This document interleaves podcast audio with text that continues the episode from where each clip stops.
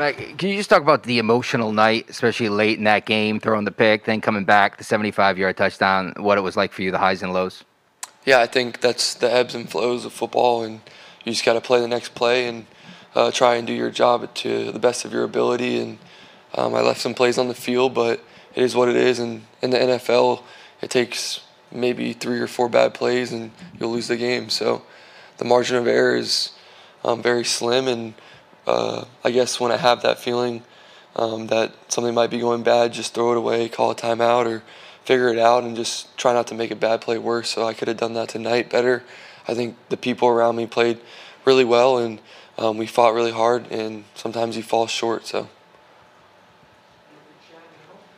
Mac, uh, do you feel like um, you were affected by the strip sack at all? It looks like you guys were moving the ball pretty well before that moment, and not being able to get it going until late in the game.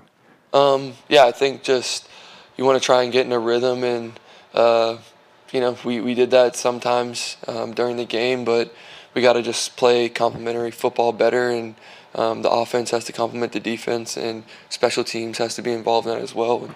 And, uh, I left a lot of plays on the field, but we did fight hard. And, um, you know, when you look at the big picture, you know, you never want to say you're close, and it's hard to do that. But the games that we've lost, we've been two or three plays away. And I guess that's just how the NFL works. And I'm learning that the hard way. But we can't hang our heads. We just have to come back tomorrow, um, get up early, and come back to work. Alan Siegel on the left. Mac, you, you throw the pick six. Then the next play, you come out and hit Kendrick Bourne for the touchdown. Yeah. Kendrick said you have the ability to forget.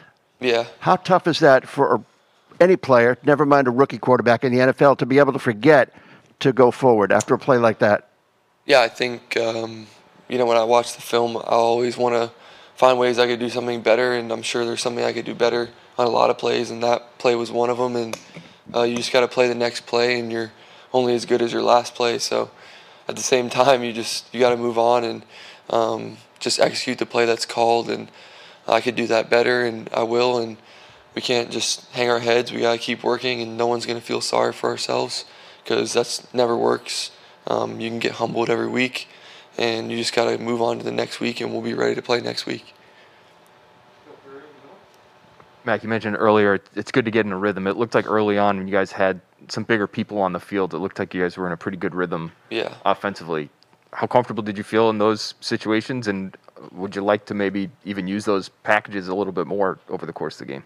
Yeah, I think that's just Josh doing a great job scheming them up, and um, he's a great uh, play caller, and he puts us in good positions where we're our numbers are in our favor. So we just gotta execute the game plan, whether it's you know whatever personnel we put out there, just do a good job of executing, and I think it just goes to show that it's one to two plays or maybe a little bit more than that. That if you slip up, whatever the situation is, then you'll lose, and I think we're learning that the hard way, but we can't hang our head and we just got to keep playing and stay positive and try not to focus on results and um, just learn from every experience we have and not feeling uh, sorry for ourselves. So.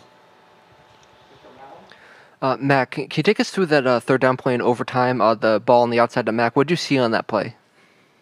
Um, yeah, I mean they overloaded. Uh, they try to bring a little overload look, and um, I just got to stick to my rules and read out the coverage. And um, you know, when I look look at the tape, I'll really digest it and see what happened. But um, at that point, you just try and make a smart play and give whoever has the one-on-one a chance when it's a little bit of a funky look. So um, in the moment, you know, maybe call a timeout or whatever the situation may be. Just figure out how to make a, a positive play, um, and we'll look at it and watch it and make a um, adjustment there. It looked like the defender got the face mask on uh, Nelson. Were you expecting a penalty to be called on the play? Yeah, I think um, it's football. It's bang bang, but when it's one on one and um, things happen, and it's not my job to throw the flag, and um, you know, you just gotta stick to my rules and stick to my keys, and sometimes it goes your way, and sometimes it doesn't, and um, you know, you can't blame everything on the refs or anything. They call their game, and we have to execute our game plan. So it's a is what it is situation, and we just got to move on and find our find ways to not even be in that position to where you know we can be ahead and we don't have to be in that position. So. Um, you said earlier, Mac, like you just have to, you know, you call the play, you execute the play that's called. Mm-hmm. So when Josh called that play after the pick six, like, what, you- were you excited when you got the play call? Like, did it show you something that, you know, here's the ball, go for it right away? Just walk Yeah. me through a little bit, if you can, what, what that was like. Um, yeah, I think it just you hit the reset button and um, stick to my rules and stick to what I've been taught, and um, you can't feel sorry for yourself.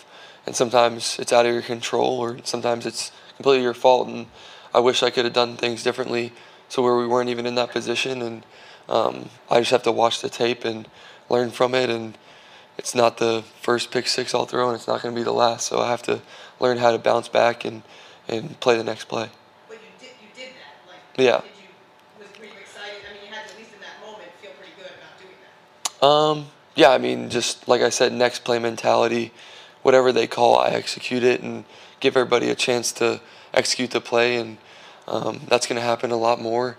Hopefully, in my career, where you have a bad play and you come back and you make a good one. So it's not always going to be perfect, and you got to dodge the ebbs and flows and just play the next play.